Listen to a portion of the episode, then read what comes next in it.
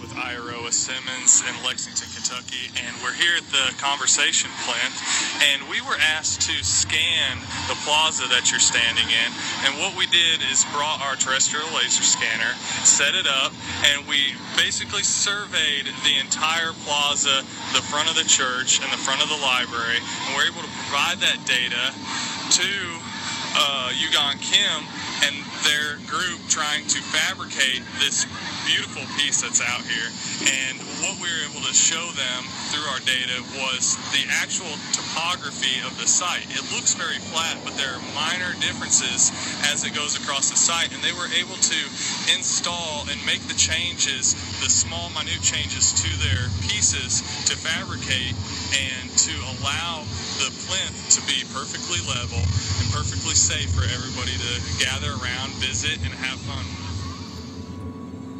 with. My name is Rick Valicenti, and I'm standing atop the conversation plinth looking down onto the. We're gonna have a conversation in a conversation plinth now. So we're standing on top of the conversation plinth.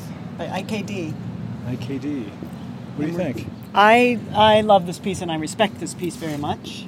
I was told during the opening by Yugon Kim of IKD that he listened to our podcast. Yay! Really?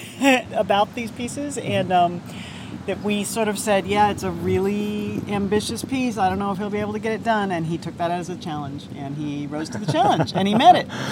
So it's a big piece in part because they got funding from um, I think it's the uh, United States Forest Service or something grant because they're experimenting with cross-laminated timber fabrication. And so, it, seriously, this is not just a, you know, a little installation for a temporary installation. It's a research project. It really is. And um, I love how ambitious it is, and I see it as a as a great experiment. And just the simple fact of coming up these stairs to this circular space where you can have a conversation and look out at a view of this big, beautiful I.M. Pei Plaza that you never get to see otherwise, that's a treat. That's a treat for the community to get to have this new perspective.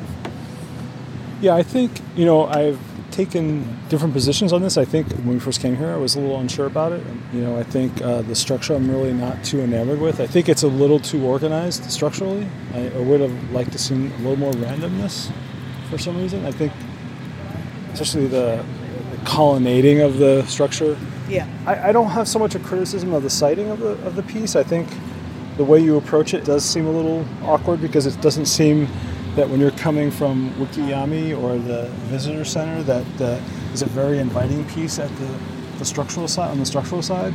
But once you get into the piece, it's very uh, lovely, and I do like there's a dialogue occurring between the, the sculpture and the plinth Yeah. itself. I guess the criticism from me is I think the ramping doesn't go far enough. I, I Mm-hmm. almost wish it would engage, not literally engage, but somehow have a engagement with the street in some Yeah, way or yeah. the sidewalk Yeah, to go a little further. a even. little further Yeah. because you don't really see the ramp, that walkway, until you get almost around the piece. Right, So you never really right. see it, but almost wish it was taken a little further. And Mm-hmm. the same thing with the other kind of stepping piece that steps to the seating area Mm-hmm. which in, around the sculpture. I think that is um, something that again could have probably been you know brought down because right now the, the one major criticism I think is is probably apt to say at this point is that it's not accessible for anyone in a wheelchair. It's not.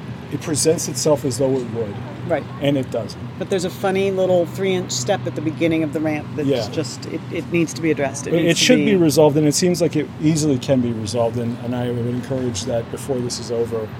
I think the, the city, the city or Exhibit Columbus or someone needs to put that ramp there because when we were here earlier today, we saw a gentleman who uses an electronic uh, wheelchair, and um, his in. daughter was running up the ramp, and he was, you know, sitting there looking. Yeah. So that's our task. I'll say it again. As architects, we have to make sure everyone can access our buildings. Yeah.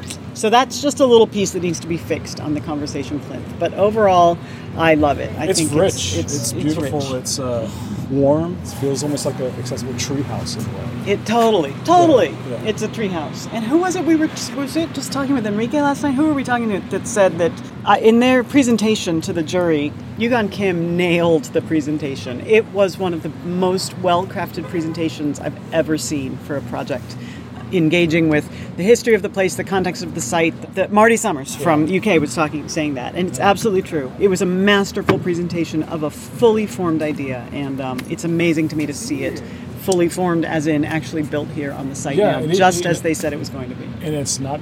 I mean, it doesn't look too much different from the model. So, No, I mean, not at all. can- I can take solace in the fact that the, the presentation of the model, the presentation, doesn't veer too far from the actual Yeah, execution. yeah. So, they knew what the hell they were doing. yeah. yes, very well done.